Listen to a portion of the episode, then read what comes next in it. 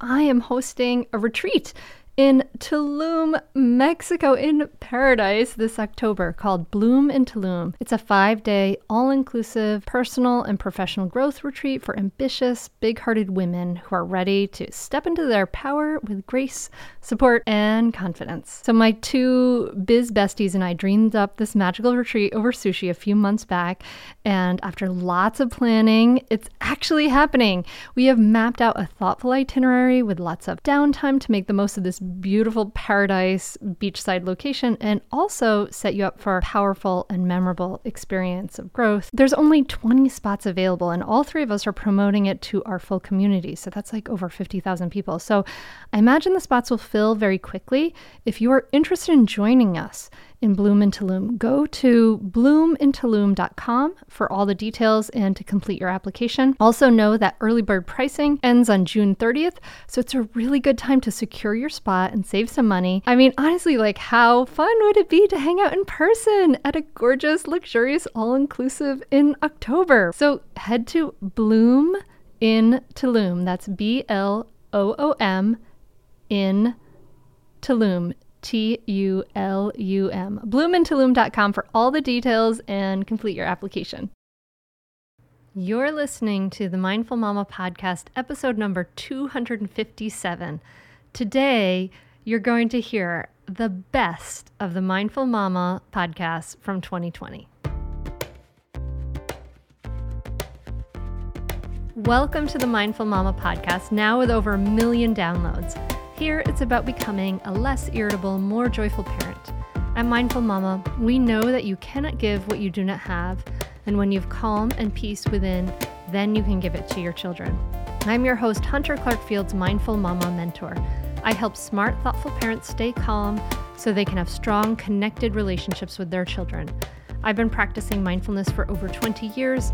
I'm the creator of Mindful Parenting, and I'm the author of Raising Good Humans, a mindful guide to breaking the cycle of reactive parenting and raising kind, confident kids. All right, we did it. We did it, dear listener.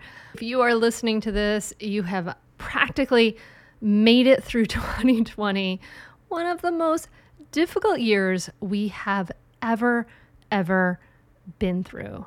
And yeah, this has like been a crazy, crazy year. And there's no two ways about that. But, you know, it, here on the podcast, it has been like such a great opportunity for me to be able to like find amazing guests and to share some things. Hopefully, will have grounded us and helped us to be more mindful, more peaceful, all of those things in 2020. So, thank you for being here. I am so glad you're here. And I'm so grateful for you, dear listener. I mean, it's just, yeah, I'm so glad we get to have this connection throughout this challenging year.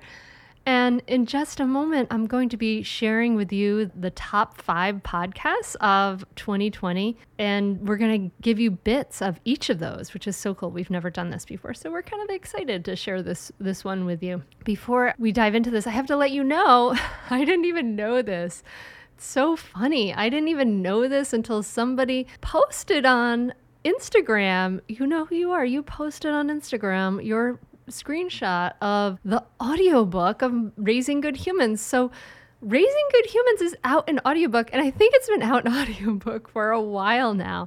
And I'm so glad to finally be able to tell you because obviously you are a listener to audio, and so maybe you want to hear Raising Good Humans in audiobook. It is read by someone else, not by me, which is hence why I didn't know it was out on audiobook.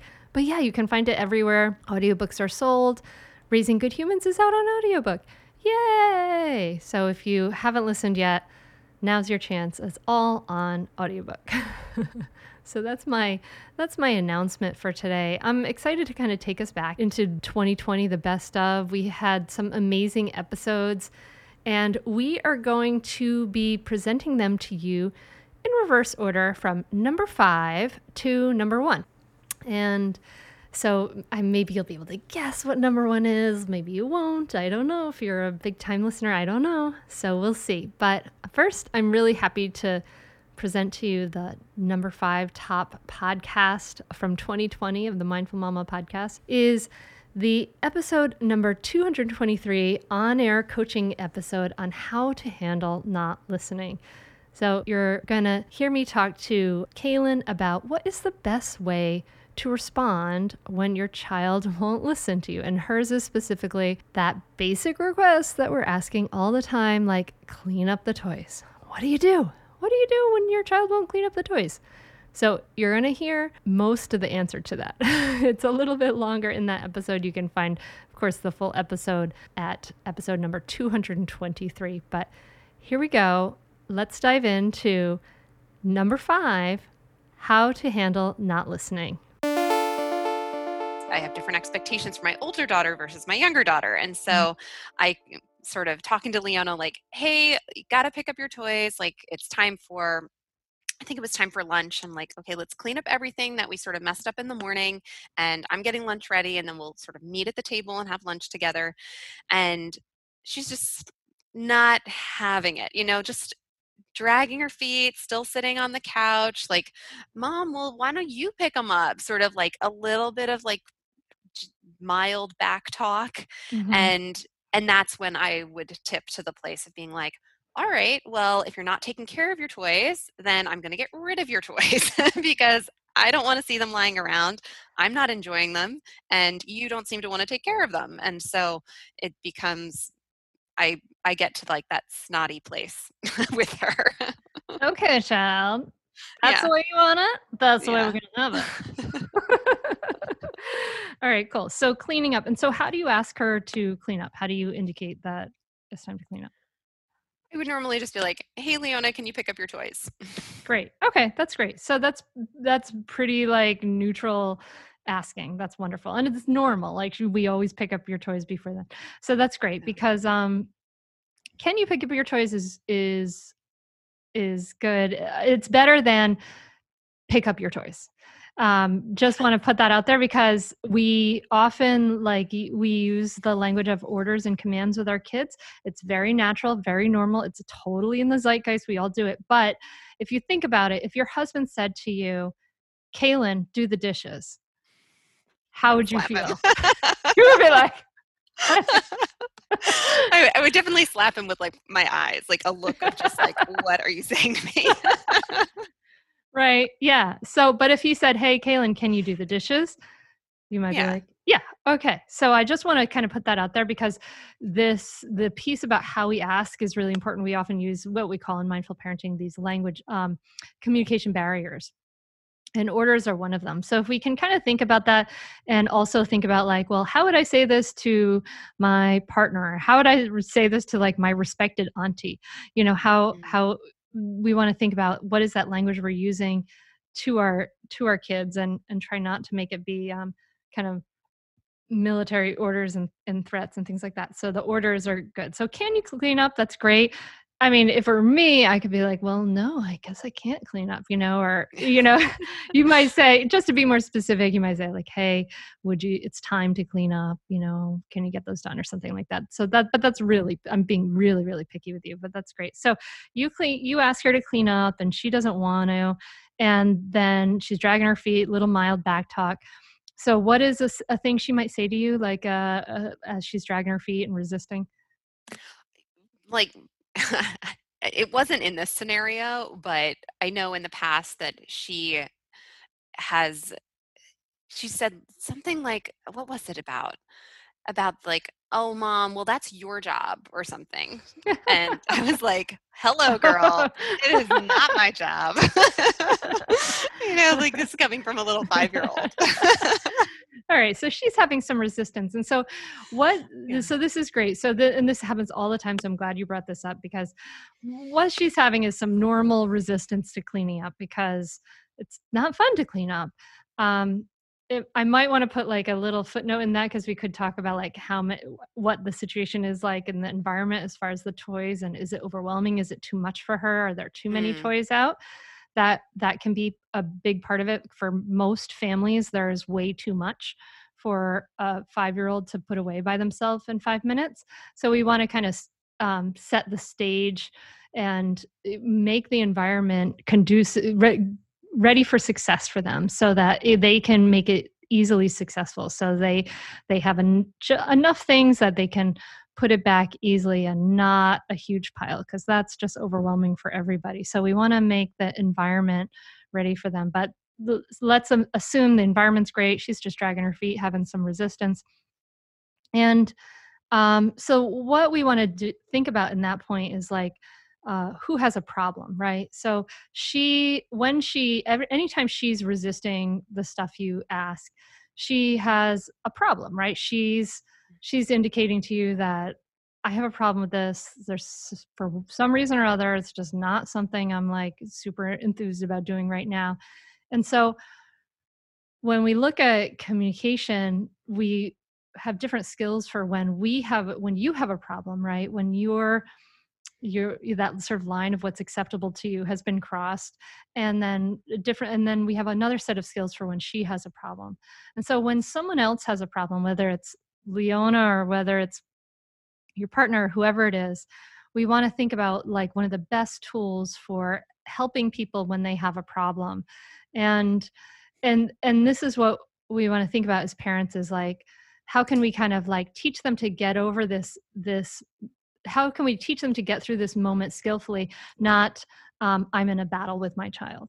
Because more most often we kind of come to it and like when we bring the threats it's like oh you bring this i will i will up you and i'm going to bring this threat right? You know so we want to kind of not get in this adversarial place. We want to sort of stay on her side so a way to stay on her side would be to, you know, she says, "Oh, you clean up," or "I don't want to clean up," and and what you're gonna, what you can do in that moment is a really great skill called just reflective listening. And it's like you're just gonna, I call it reflective listening because you're just gonna hold up a mirror to what's happening to her and reflect back. And this is a way that we can help other people solve their own problems, help our kids solve their own problems. So, uh, so you be Leona. You've said this to me. I don't want to do it and I'll say to you, oh, Leona, I get it. It sucks to clean up. I, I, I don't like cleaning up my stuff either.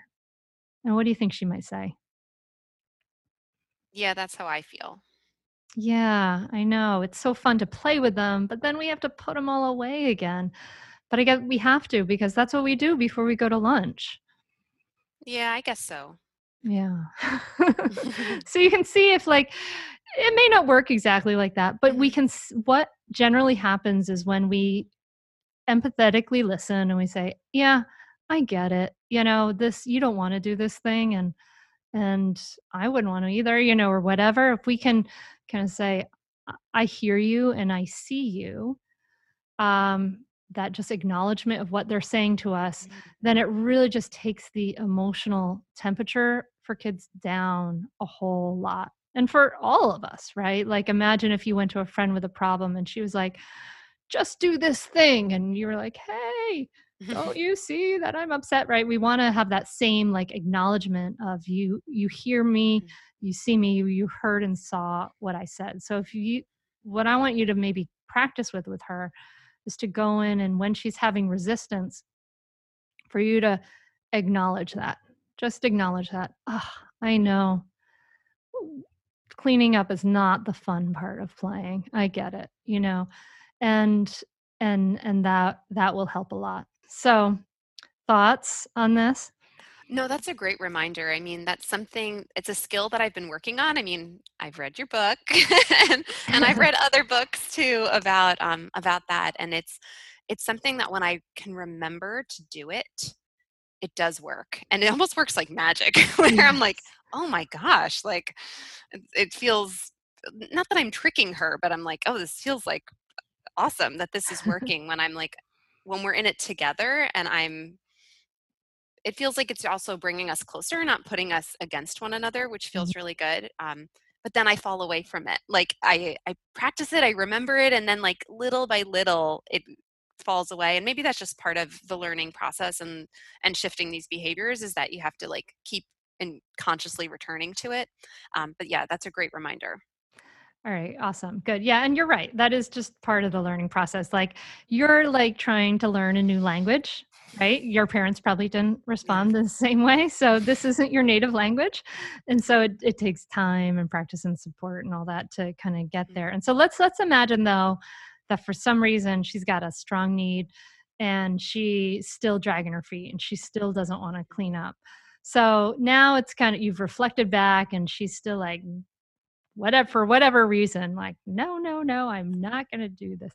Right? So um so what do we do in that moment? That's probably the next question and or at least i can yeah. hear that in the, the, the listener like is in my ear saying well yeah. doesn't work what if it yeah what if it doesn't happen that nicely?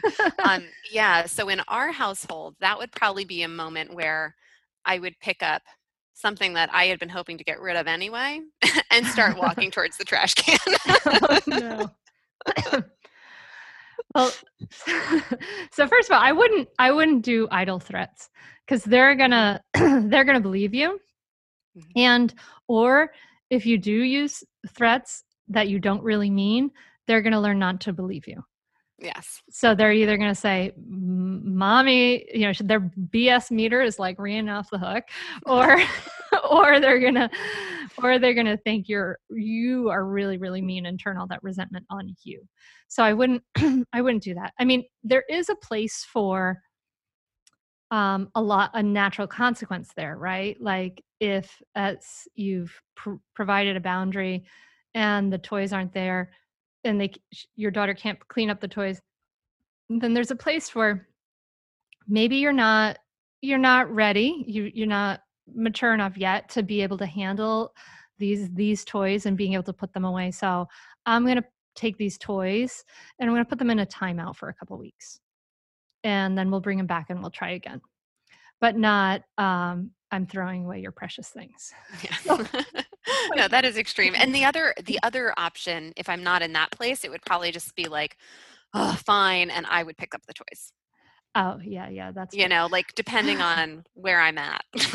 So we want to think about so now this problem has shifted to where you have a problem right? Mm-hmm. and we want to think about um, you know and we want and when we look at problems like that we can see that we have different needs you know you, you leona has some needs and you have some needs and some of your needs mm-hmm. in this moment are to have like a pretty clean and tidy house mm-hmm. um, so that you can enjoy your house so you want so the way to talk about this is to to hold an empathetic boundary like this is to hold your boundary using um, then which is another skill on the opposite side which is your I-message right so so a good I-message includes three parts a description of the behavior how it makes you feel and how it affects you. And uh, and the effects are like uh, if i were taking a videotape of your house kaylin like well, how would it affect you if those toys were there and, and you were annoyed with the whole thing? So so let's let's make one for this situation. So first what, how can you describe the behavior without being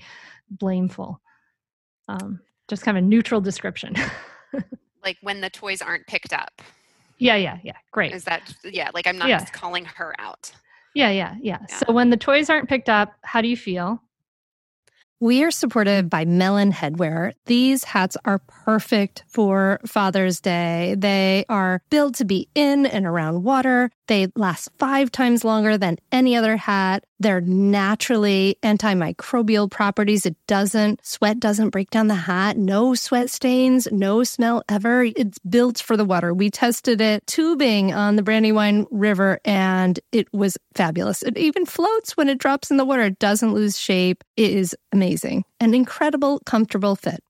Use code MINDFUL at checkout for 30% off your order. If you're trying to figure out a Father's Day gift, honestly, trust me, this is exactly what they want. Go to melin.com, that's M E L I N.com, and use the code MINDFUL at checkout for 30% off.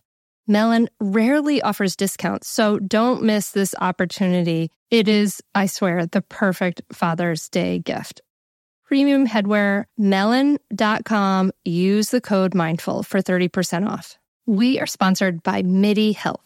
If you're a woman over 40 dealing with hot flashes, insomnia, brain fog, moodiness, vaginal dryness, or weight gain, you don't have to accept it as just another part of aging. All of these symptoms can be connected to the hormonal changes that happen around perimenopause and menopause, and the experts at MIDI Health understand what you're experiencing and how to help. MIDI clinicians are menopause experts dedicated to providing safe, effective, FDA approved solutions. MIDI care is covered by insurance, and with MIDI Health, you can stop pushing through it all alone. Schedule a virtual visit to discuss your symptoms and health background in depth. You'll come out of the experience feeling heard and with a plan to start feeling better. You deserve to feel great.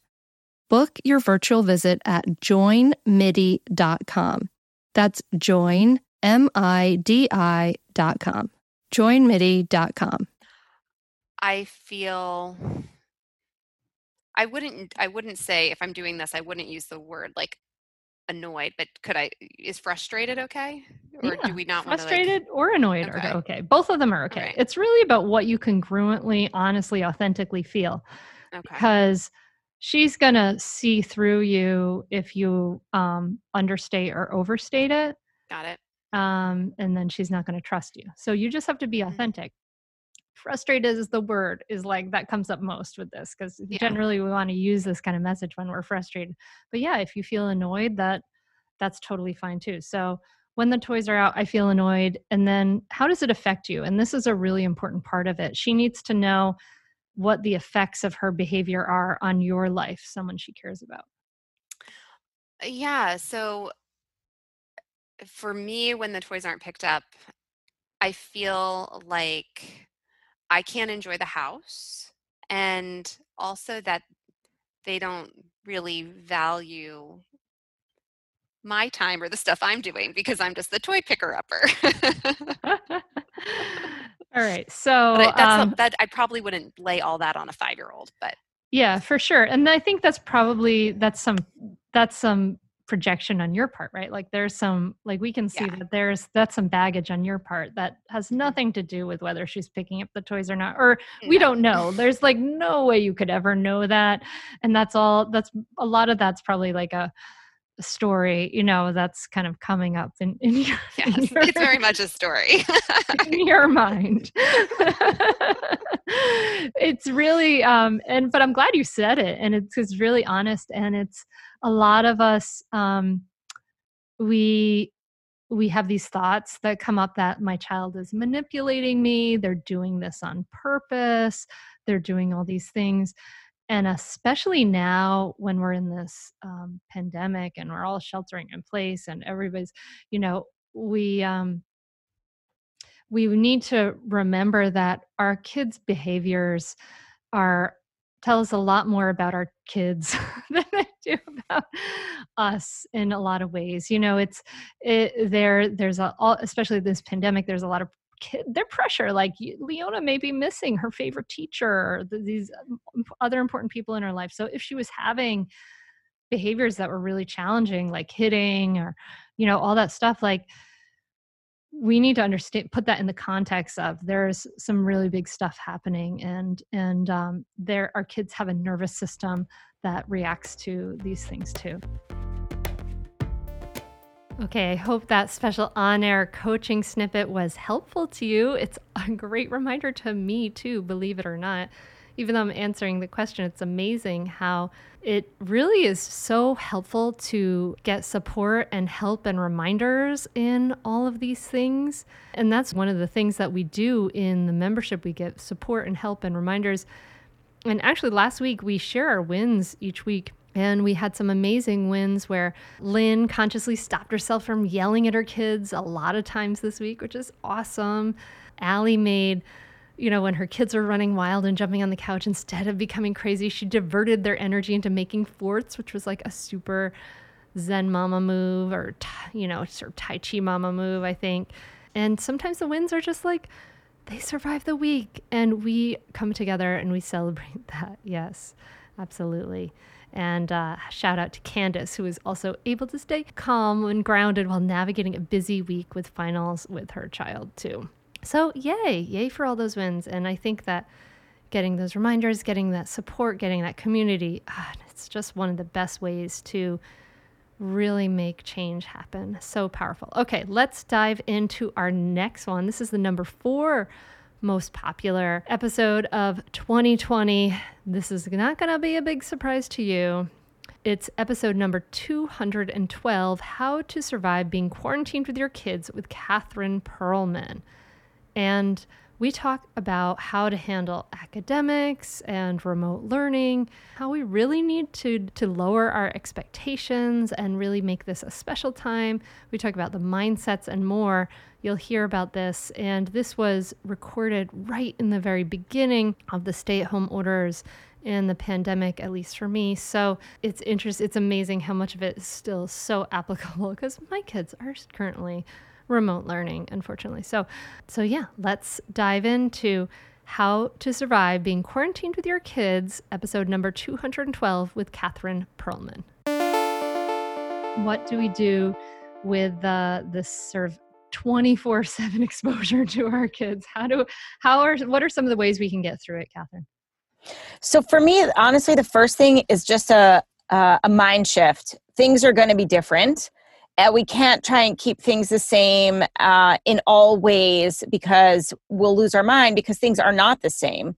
So there are going to be some things that we're going to be able to be more flexible with and um, eh, more creative with, and there are going to be other things that we need to stay really strict with. So one thing I always recommend for keeping any kind of stability is to keep meal times and sleep times the same. Mm. So even if we throw everything out the window and things are all different, especially the younger kids, um, but honestly, even teens, the more we can keep um, their body rhythms to be the same, the easier the transition is. So you get a lot fewer meltdowns um, because people are overtired or not getting enough sleep, or they're too hungry, or they're they're eating at wrong times. Um, so those are kind of my non-negotiables of um, when all craziness happens and everybody's stuck together, at least try and keep your routines the same um, mm-hmm. in terms of meals and everything. Otherwise, um, parents will be cooking meals, adding snacks all day, every day. Kids will be on different schedules.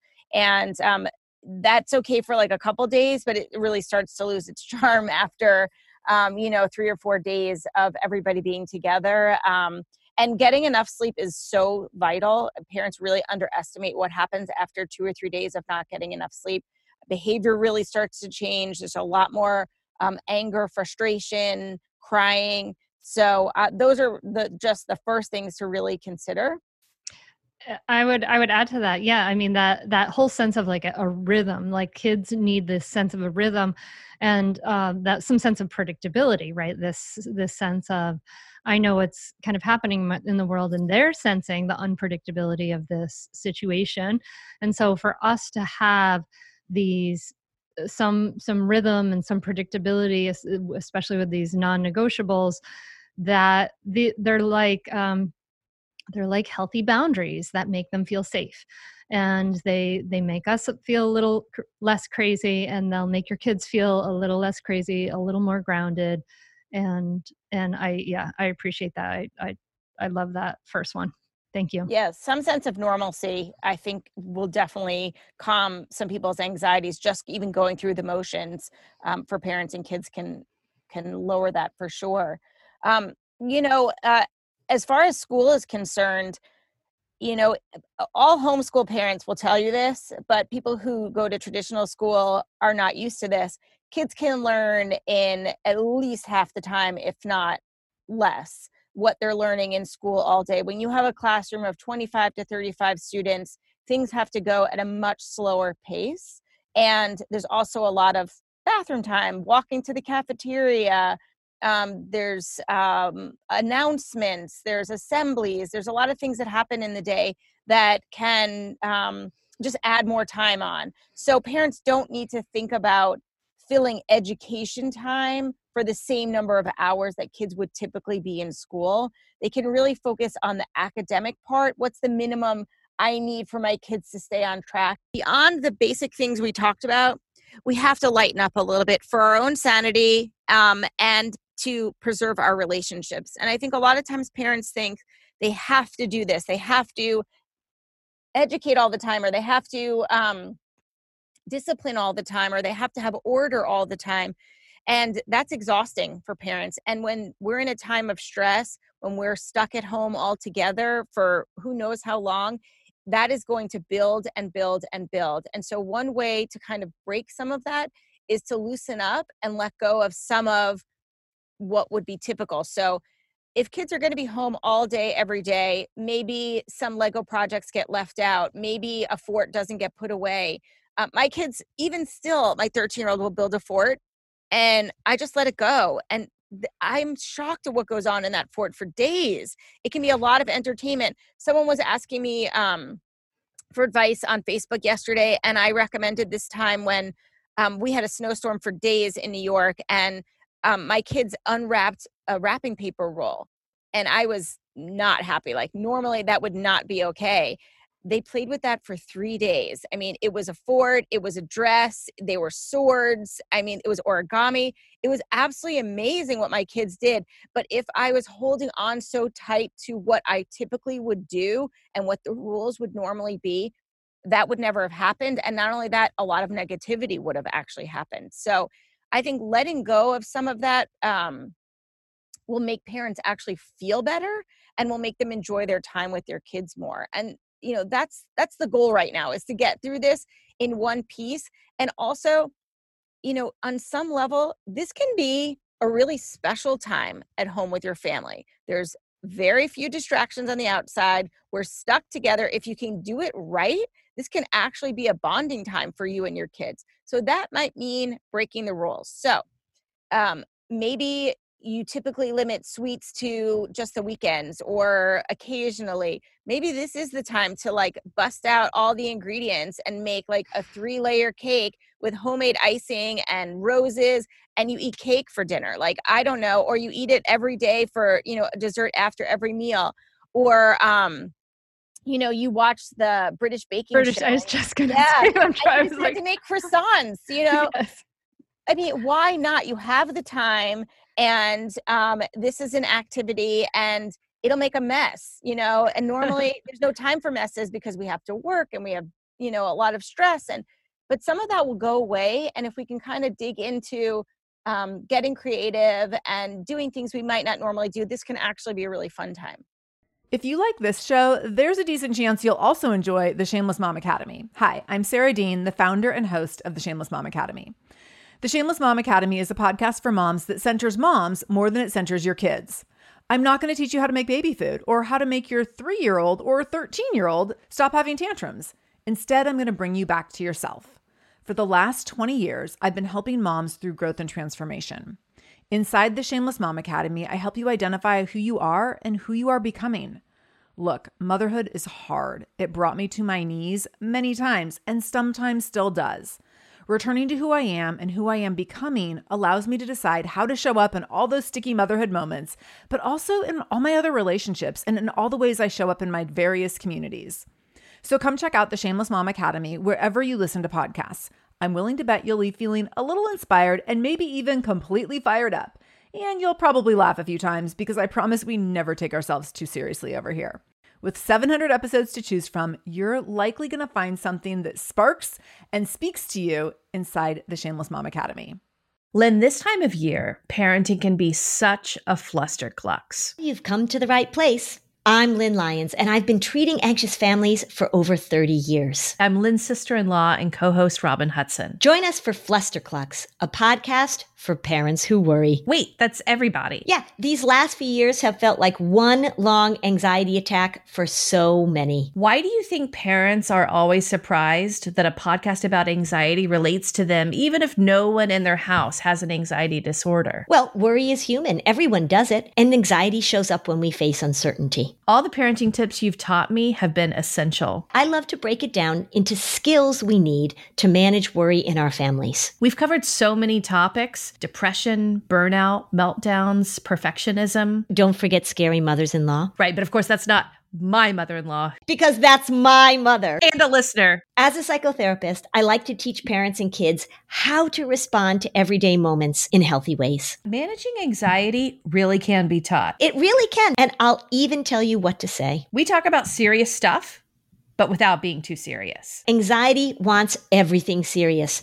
Anxiety doesn't stand a chance when we're laughing, even about the tough stuff. I love I love the way you're talking about that, Catherine. And I would I would add to everything you just said, which is amazing and beautiful, that you know, from a mindset point of view with this, uh, in the from the mindfulness world we have a thing called, that we call beginner's mind and you can bring and i invite you to really practice to bring that to these situations and to this time notice to the extent where you're that you're anticipating difficulty or you're anticipating frustration and then see if you can instead come into the present moment just try to let go of some of that judgment and that you know we it's very natural that we all have a natural negativity bias that's that's just part of the part of the package for all of us part of our nervous system and but knowing that know that you know that negativity bias might make you start to look out for the problems and instead can you start to you can think about it like inside your body there's the the seeds of the negativity and the seeds of looking for the problems but there's also the seeds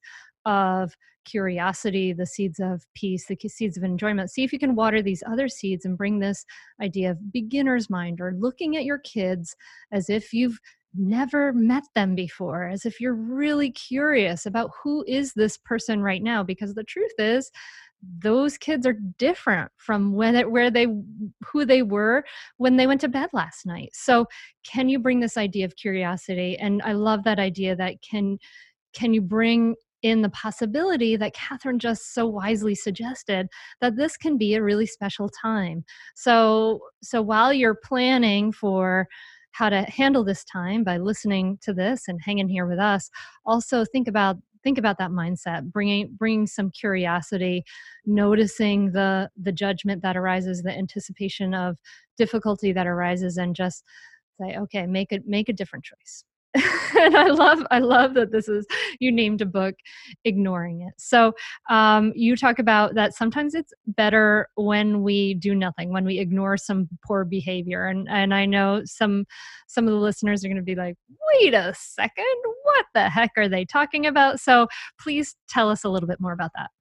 Sure. So it sounds very counterintuitive because as parents, we believe that the best way to help our kids is to get involved and to tell them how they should behave and um, to discipline and you know help change behavior.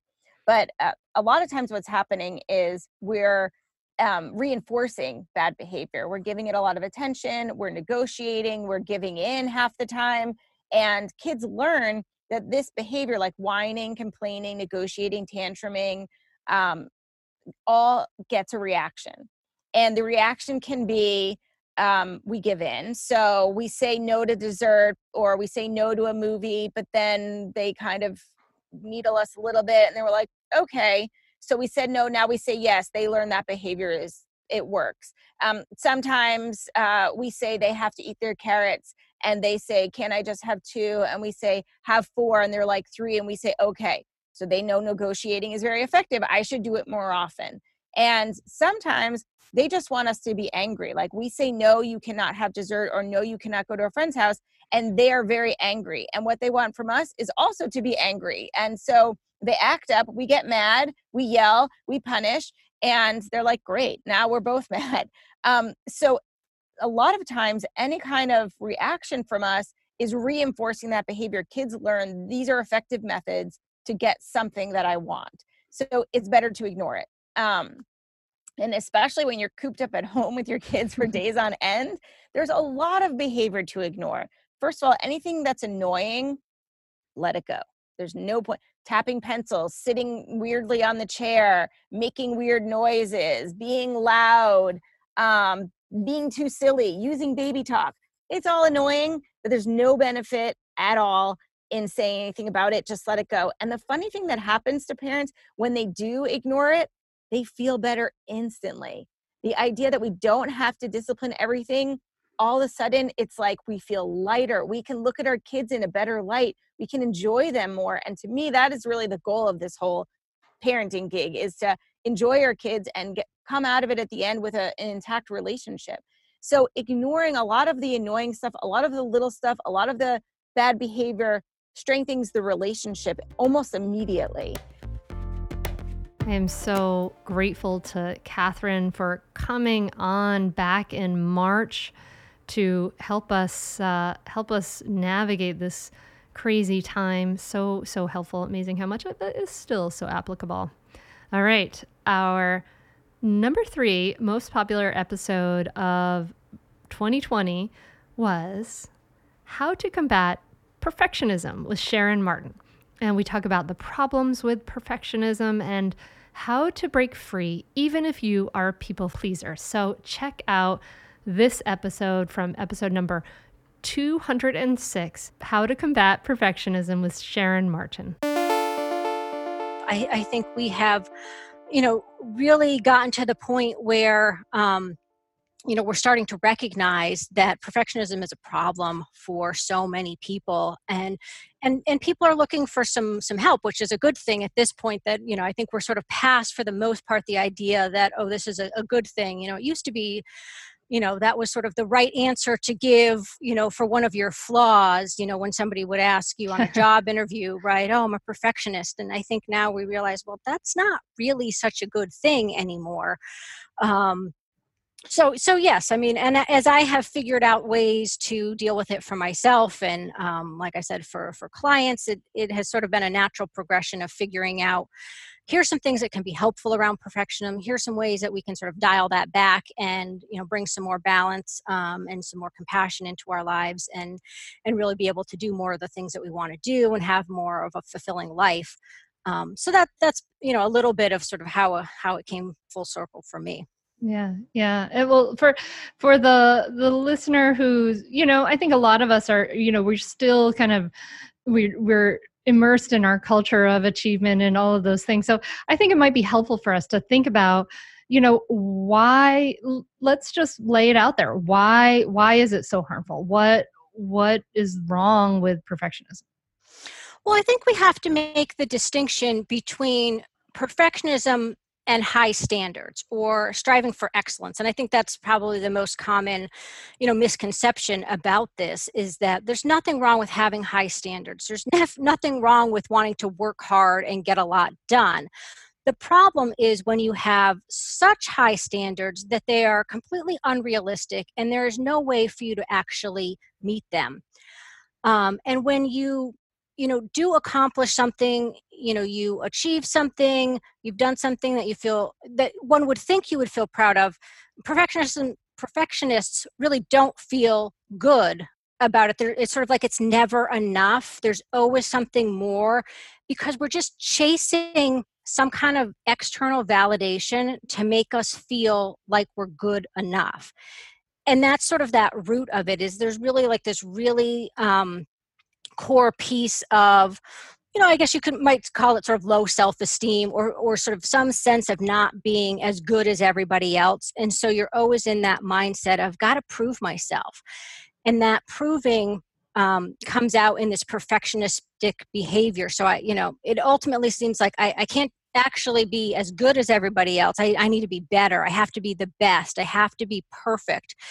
And then like i said that that's just you know a setup for you know feeling lousy about yourself because you're never going to achieve that that goal of perfection. So we're trying to you know prove that we're worthy but we can never do it because we've we've sort of set it up in a way that it's impossible. So we continue to feel inadequate and you know lousy and you know bad about ourselves in various ways because we can't meet these ridiculously high expectations that we've set for ourselves. You have some questions I think are really astute to uncover, you know, what you call the cognitive distortions or mm. these basically like untrue thoughts that are these thoughts that are leading us astray. What are some of the what are some of the questions someone can ask if they feel like they're kind of stuck in this perfectionist spiral and they want to kind of jolt themselves out of it? Yeah, yeah. I'm just I'm just going to back up a, a smidge oh, yeah, yeah, here, just do. to say because okay. just in case some people aren't really familiar with with this idea of cognitive distortions, which I I always think it sounds really horrible to think like your thoughts are distorted. Um, so just sort of set that aside. Um, we all have cognitive distortions. We all basically it just sort of means we all see the world through our own lens, right? Through our own experience, through our own beliefs about ourselves. Um, and it, it, it sort of colors our perception of things. We all, you know, we know that we don't all, you know, see the same, see the world in the same way, or we can have the same experience and have different thoughts and feelings about it. Um, and so you know as we grow up you know we develop certain beliefs about ourselves and you know and, and as we've been talking you know you might you know kind of notice some of the ones that are common for perfectionists that that tend to be around things like you know you know i i believe that i'm you know not as smart or as funny or um, as pretty or you know some some sort of element of i don't think i'm as good as you know everybody else and so if i if i have that belief about myself i tend to go about the world um, finding evidence unconsciously you know through that negativity bias i'm just sort of going to find things that sort of fit with that and say oh there there's proof that i really am not good at math mm-hmm. right um, instead of being able to say maybe i just you know i made a simple arithmetic error you know? So if my belief is i'm not good at math i'm going to you know see that arithmetic error and say there's there's more proof that i suck at math right? Instead of just saying oh you know i was distracted and i you know i made a mistake, right? Um, doesn't necessarily have to mean I'm lousy at math, right? Um, but so once you realize that you're having that negative, distorted thought that's not necessarily accurate, um, what you want to do is is sort of dig into that and and like you said, sort of ask yourself some questions to find out, you know, is this really true or not? Um, because we don't, we can't really we can't really change the thought until we realize that it's off right? You might just sort of have have a sense like okay here here something that i'm not sure if this is very true or not. Um, but what, one thing you can ask yourself is just i mean is it a helpful thought? I mean is it actually you know bringing you closer to what you want to achieve um, and so if i'm i'm trying to you know feel better about myself and be less perfectionistic um, having a thought that i'm you know lousy at math is that helpful for me? Probably not you know so i can then sort of ask myself well maybe is there a different way that i could think about this? Um, you know or you could just ask yourself you know are there other sources of evidence? Right? You know I, I, shouldn't you know come to a conclusion that i suck at math based on you know one mistake right? I you know I, I need to explore this a bit further and say you know you know is there other evidence to support this? Um, maybe i could even you know ask you know some other people for their opinion and see if they have you know some thoughts too um, about it because sometimes other people see things a little bit differently and so they might be helpful in being able to you know point me in a different direction with it. One yeah. one last thing i wanted to ask you about is this idea of you know we talked uh, you know the about how perfectionists are really wanting to you know wanting to make themselves feel good and wanting to make them wanting to um, wanting to please other people. They're basically wanting to do everything well so that nobody's ever upset with them. And so this um, the, there's this underlying thing of people pleasing right? And you and so you talk about how learning to be assertive in a chapter in your book, which I think is great. So I wonder if maybe you could just talk a little bit about learning to be um, assertive if we're always eh, people pleasing and find mm-hmm. ourselves in that place. Yeah, there's there's a few different things that I think intersect here. Um, you know, and like you said, part part of the struggle here is that you know we want to keep everybody happy all of the time um, but but we just can't so I mean, I think part of it always comes back to trying to set realistic expectations and, and understand that so much of what we're asking of ourselves is just simply impossible. I cannot please everybody all of the time. Um, and, and and when i try to there's a big cost for myself right? And that you know over time we usually start to feel the effects um, of putting everybody before ourselves right? We get really tired and drained and cranky you know maybe we have health problems or mental health problems. So so it definitely starts to show up. Um, so once we once we can sort of accept on a very simple you know basis like this is a truth for all of us. It's not there's not again there's sort of nothing deficient about you. It's just something that nobody can do. Um, and so the other part of it is is if we're going to be more assertive we're going to ask for more of what we want or you know speak up more for what we need um, in in different situations and with different people we have to first know what we want. We have to mm. know what we need. We have to know what we feel. And, and this is a place where perfectionists perfectionists often are very disconnected from themselves right? Again when if so much of, of the focus is on other people and keeping other people happy and meeting their expectations often we we really don't even know you know how am i feeling about this situation? Um you know what do i need? Because you know i think there, there's the connection between you know what you need is going to be connected back to how you feel about something. So often what we need to first do is really just slow down a little bit and start to check in with ourselves and ask ourselves okay how am i feeling? You know what is it that i need in this situation um, and that can take some practice if you're not used to doing it and you're not you know somebody who tends to slow down and you know pay attention to their feelings it, it can feel really awkward um, both i think just the slowing down but sort of allowing some of the feelings and the needs to come up. But again i think we have to keep coming back to you know that those exp- realistic expectations and and normalizing that everybody has needs. There's you know not a single person who has zero needs. And that again that's such an it's this unrealistic expectation that we have like oh i shouldn't need anything. I shouldn't want anything. I shouldn't have to ask for anything. Um, humans just do not work that way we all yeah, we yeah. all need things from ourselves from other people from you know the universe. And so you know the best way to get your needs met is to ask right? I mean that's not a guarantee but if i you know if i ask my my spouse for for what i need in the relationship uh, you know it's going to be much easier for him to be able to give me that. I think that's such an interesting connection between people pleasing and perfectionism and so important to kind of identify that and and free ourselves from it. Gosh it can be so you know never good enough right? Perfectionism. So i hope that if you have any of those perfectionist tendencies this episode has helped you listen to the full episode how to combat perfectionism. It's episode number 206 i wish i had a drum roll. We're counting down the second most popular episode of the mindful mama podcast from 2020 was Self Care for Overwhelmed Parents with Alicia Beach. And it's episode number 208. And Alicia and I had a great time recording this. We got to record it in person, which was so nice way back when. and we talk about how we need to keep ourselves replenished and to be able to handle whatever life throws at us, uh, including, hello, pandemic coming yeah, and it's so true. If you don't take care of yourself, things begin to build until you really fall apart. So we really do have to purposely prioritize, create plans, schedule time for ourselves, and ask for help. All of those things, so, so, so important.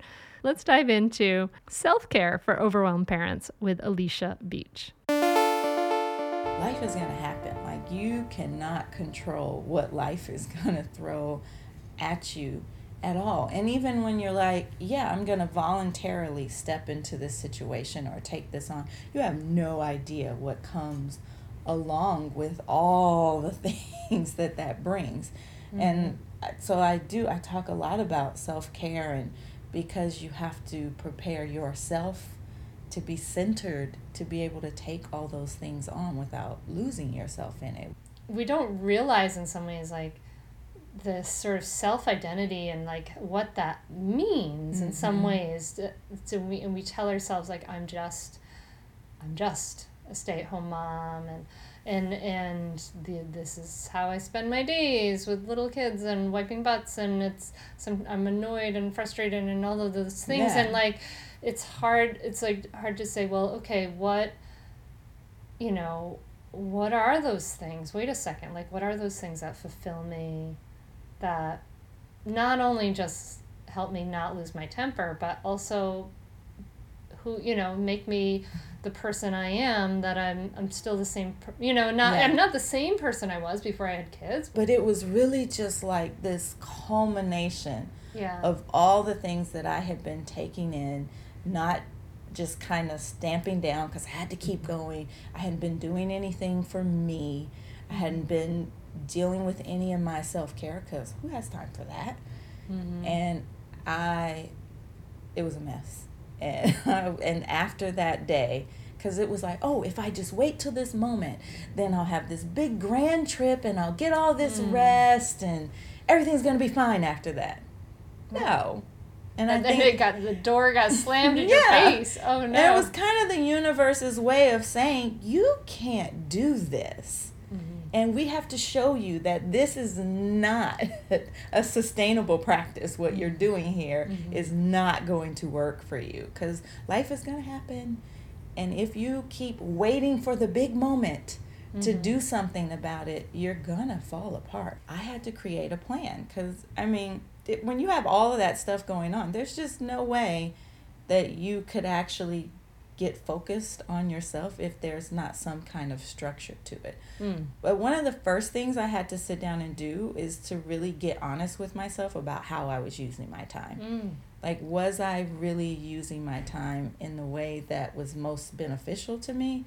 Or was I like using Candy Crush for 45 minutes at the end of the night, which is a total like fair, you zone out, but what is it giving back to you? Hmm. Like, was my time is so limited? Is my time giving me what I need? So I had to really sit down and get honest about how I was really using my time and if the things that I was doing was serving me in the ways that I needed. So I took basically a, um, uh, I tracked all the things that I was doing uh, to be honest with myself. And I was wasting a lot of time, honestly, which I think a lot of us do, and we're not even aware of it, how much time we're actually not using to our advantage. Then I had to sit down and think about okay, what do I really want to do for myself? What are the some of the things that I want that I have not been doing?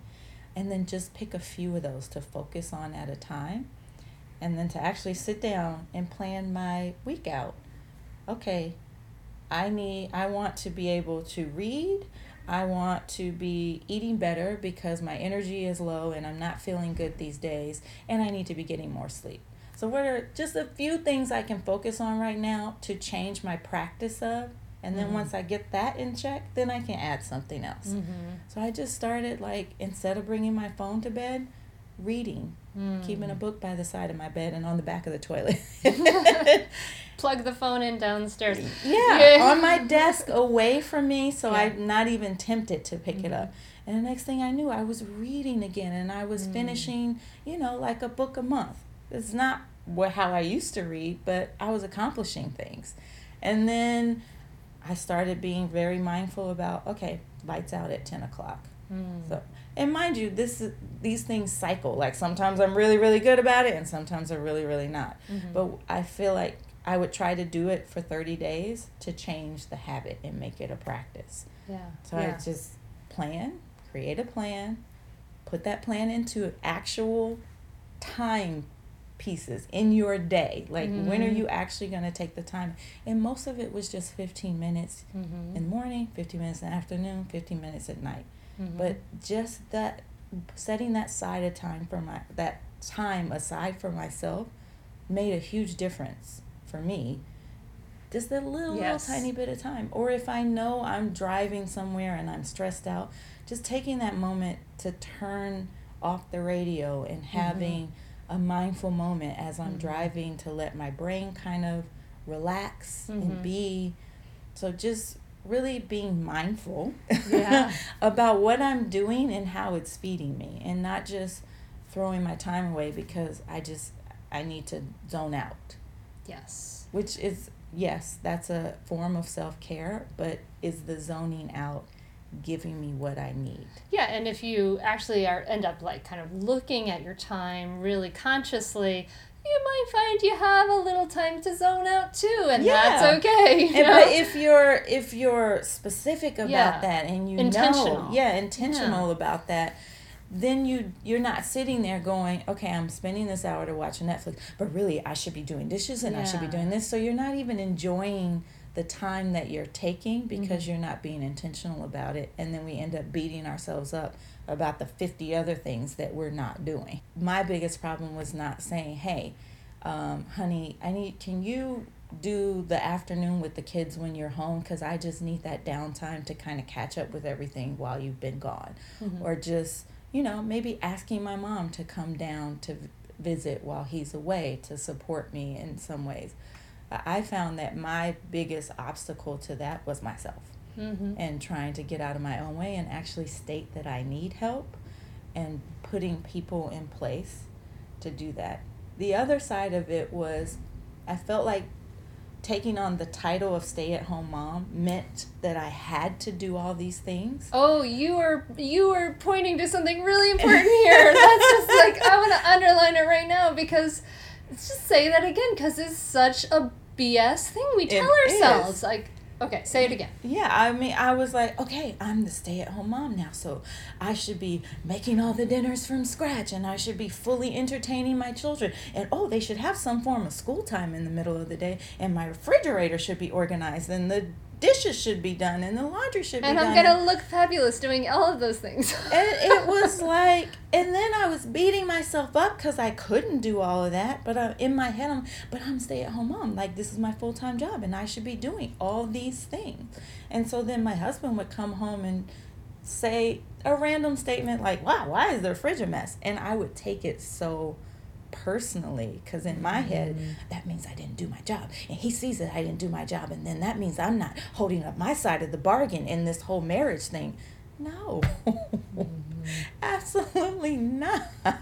He's just doing what he does. He he's a super organized person. I am not.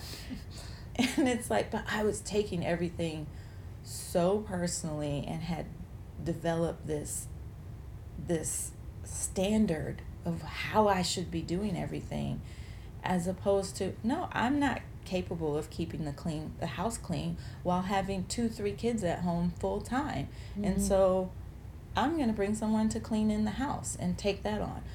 You know what? It's impossible to go grocery shopping with two kids in tow and actually get all the things that I need. So hello Amazon. We're going to have the groceries delivered to my house. You deserve downtime to do nothing. Mm-hmm. You deserve that time, and so does your partner. So don't feel guilt in asking that, and don't guilt your partner for asking for that because we need time to develop ourselves and be with ourselves because all that does is help you be a better partner, a better wife, a better mother, whatever it is mm-hmm. you need to be because you've had that time to check in with yourself. Hearing Alicia's voice just brings me back because we got to hang out in a beautiful place in California and record that in person before we even knew any of this was on the horizon. So crazy, right? Imagine going to other places. Whoa, what a concept. oh man. So that was the second most popular episode of 2020. And now, finally, what you have been waiting for the number one most popular episode from the Mindful Mama podcast from 2020. Drumroll, please. It is Discipline Explained with Tina Payne Bryson, episode number 238. I'm not surprised. Tina Payne Bryson is an amazingly popular author, and she has so much wisdom and so much to offer. We talk about what the biggest error in discipline is and what helps us to switch from a place of reactivity to one where we, can react skillfully. So, this is her. She's such a great speaker, such a powerful voice of wisdom, helping us stay grounded. And yeah, let's dive into this. Discipline Explained with Tina Payne Bryson, episode number 238, the number one most popular episode from 2020. What is the biggest thing that most parents get wrong about discipline and- and about holding holding boundaries, like about discipline in general? Yeah, that's a great question. I think probably what we get wrong the most is that we forget that the purpose of discipline is about teaching and building skills so that they mm-hmm. can do it differently the next time. Or if not that next time, over time as development unfolds. We get so focused on um, responding to the behavior without looking at the mind behind the behavior, without looking at why it's happening in the first place. And so, really, in a given moment, our kid's doing something, we don't like it, or it breaks a rule, or it hurts somebody, and we get reactive. We're like, you know, it's funny because we have this instinct to protect our young, right? And so, when someone harms our young, we can get really reactive, right? That's like the the mama bear in us, right?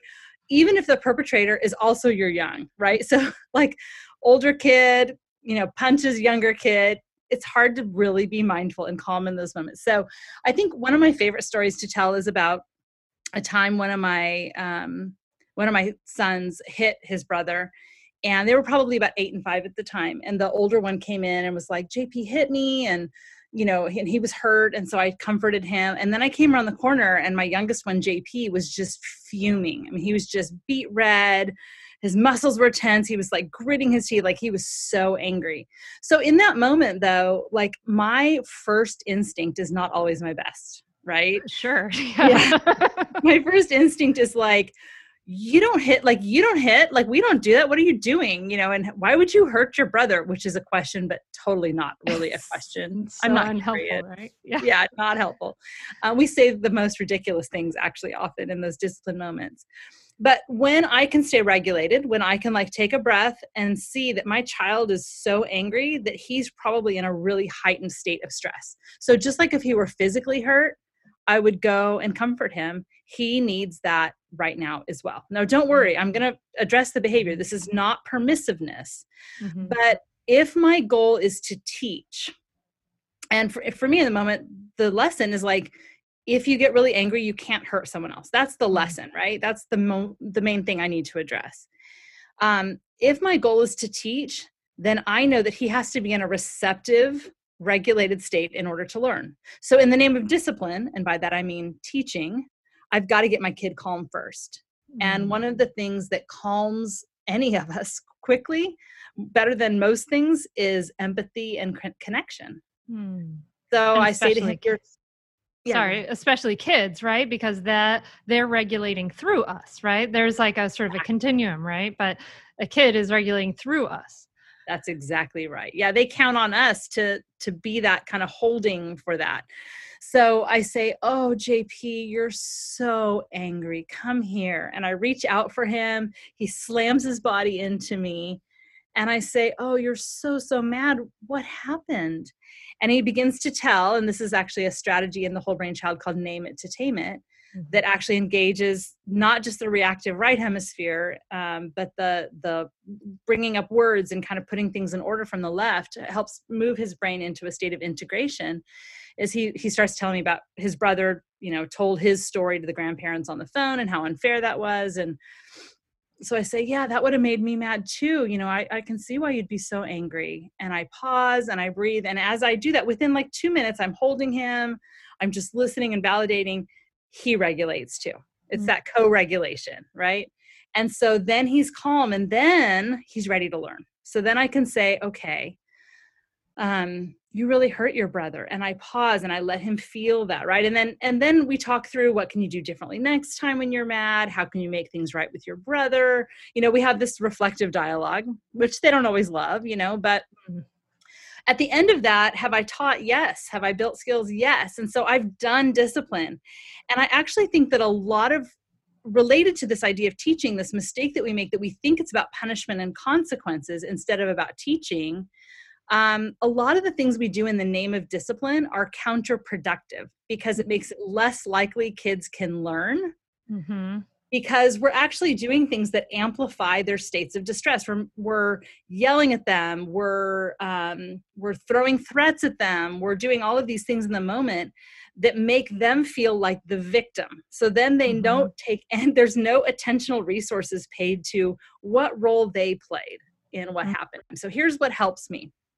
Um, the first is to, in my mind, when my child is at their worst, and that often looks like hideous behavior, Mm-hmm. I know based on all the research I've done um, that that is when they need me the most. Mm. That when they are out of control, that is extremely stressful for them. So, in Mhm. my mind, when I come upon a moment where they are really unpleasant or they're really misbehaving, in my mind, the first thing I tell myself is, my child needs me right now. He's having a Mm. hard time. So I can immediately kind of connect with my prefrontal capacity for empathy. I'm like, oh, he needs me. This is what I need to show up for my kid, right?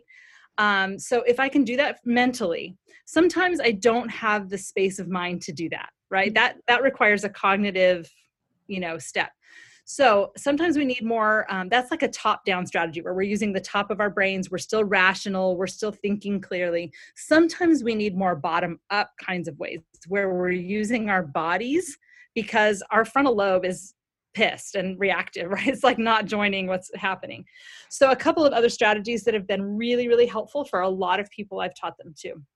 Um, the first is, um, and listeners, as you're listening, you can do this right now, is to put a hand on your chest with just a little bit of pressure, like around your heart, and then put a hand on your belly, just below your belly button, and just to provide a little bit of pressure. And then just take a nice deep breath.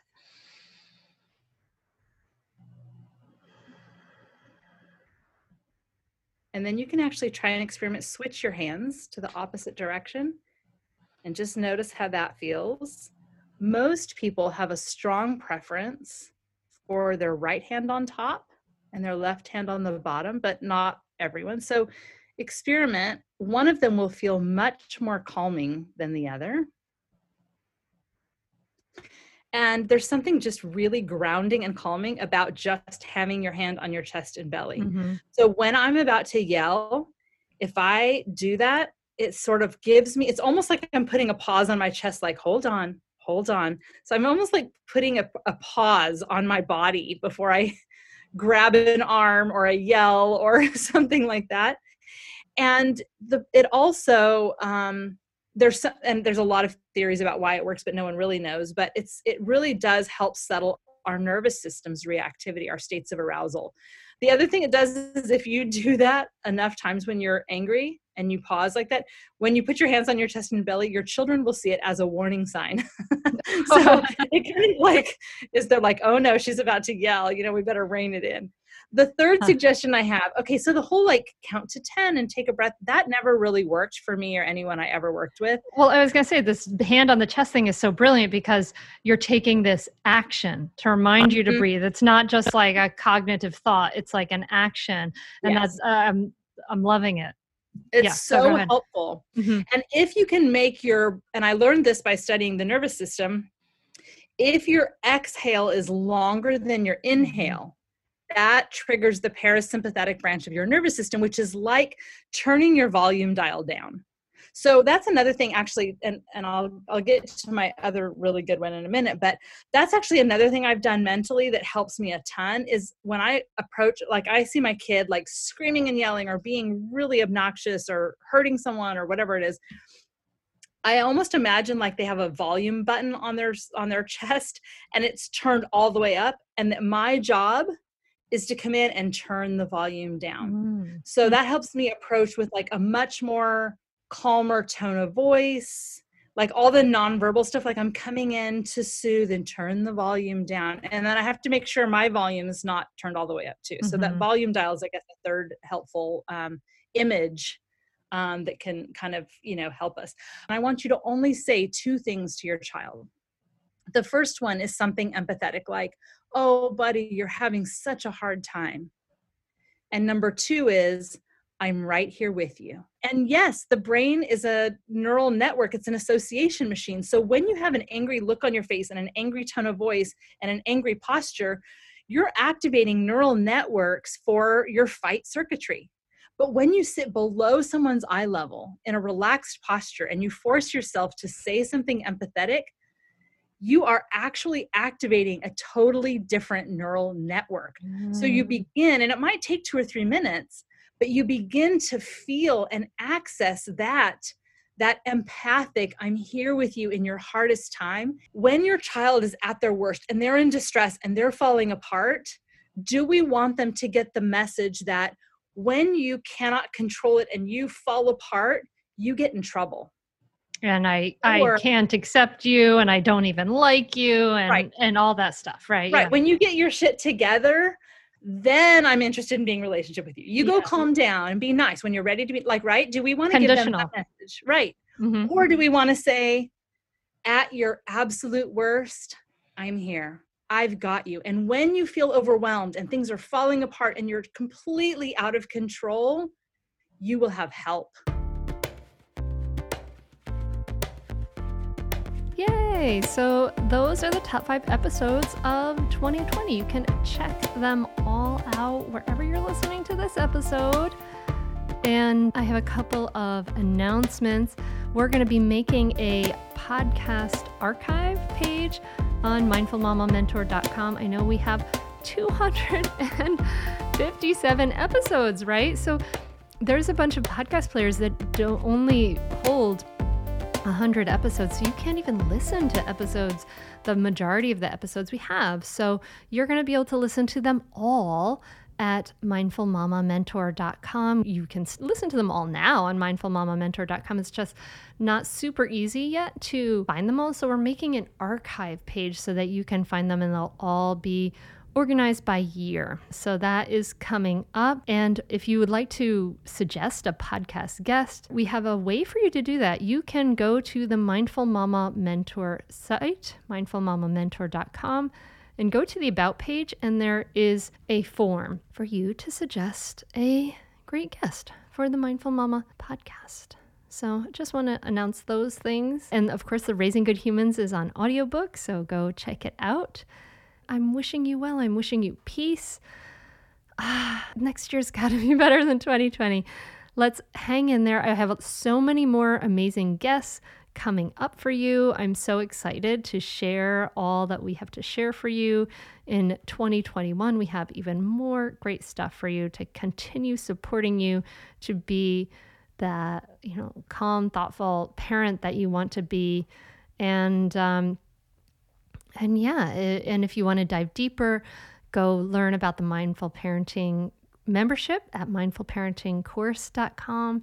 And I'm, I'm just so happy to be connected to you. I hope that this work that we do is supporting you and your aspiration to be part of the healing, part of the change, and, you know, just helping you create a, some more pockets of calm and peace and, and joy and all of those things in your life. I am so grateful for you, for your listening.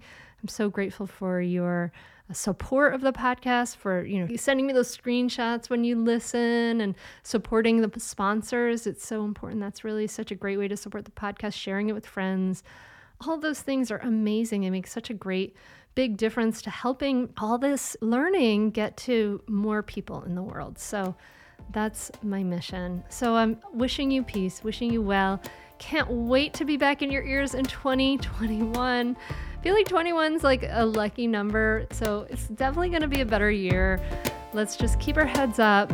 Let's keep appreciating what we can in the present moment, keeping keeping that hope alive and that positivity alive. And I will be practicing with you as always. I'm so grateful for you. Thank you. See you next year, my friend. Namaste. I'd say definitely do it. It's really helpful. It will change your relationship with your kids for the better. It will help you communicate better.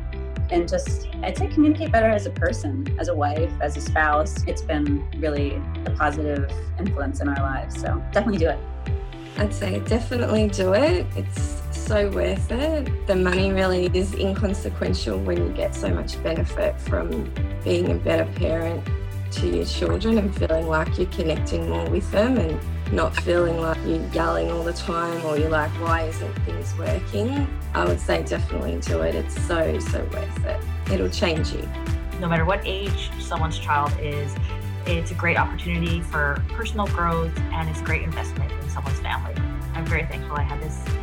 You can continue in your old habits that aren't working, or you can learn some new tools and gain some perspective to shift everything in your parenting. Are you frustrated by parenting? Do you listen to the experts and try all the tips and strategies, but you're just not seeing the results that you want? Or are you lost as to where to start? Does it all seem so overwhelming with too much to learn?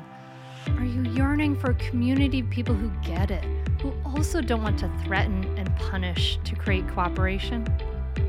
Hi, I'm Hunter Clark-Fields, and if you answered yes to any of these questions, I want you to seriously consider the Mindful Parenting membership. You will be joining hundreds of members who have discovered the path of mindful parenting and now have confidence and clarity in their parenting. This isn't just another parenting class. This is an opportunity to really discover your unique, lasting relationship, not only with your children, but with yourself. It will translate into lasting, connected relationships, not only with your children, but your partner too. Let me change your life. Go to mindfulparentingcourse.com to add your name to the waitlist so you will be the first to be notified when I open the membership for enrollment. I look forward to seeing you on the inside. mindfulparentingcourse.com.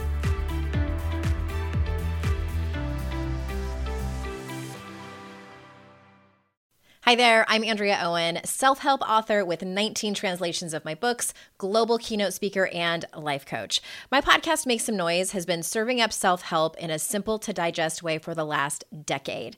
The topics brought in each episode are practical and easy to implement around topics such as working through fears that keep you stuck, different modalities of therapy, managing your negative self talk, and more. We bring you guest experts, solo episodes, and I even coach listeners on the air around relatable struggles.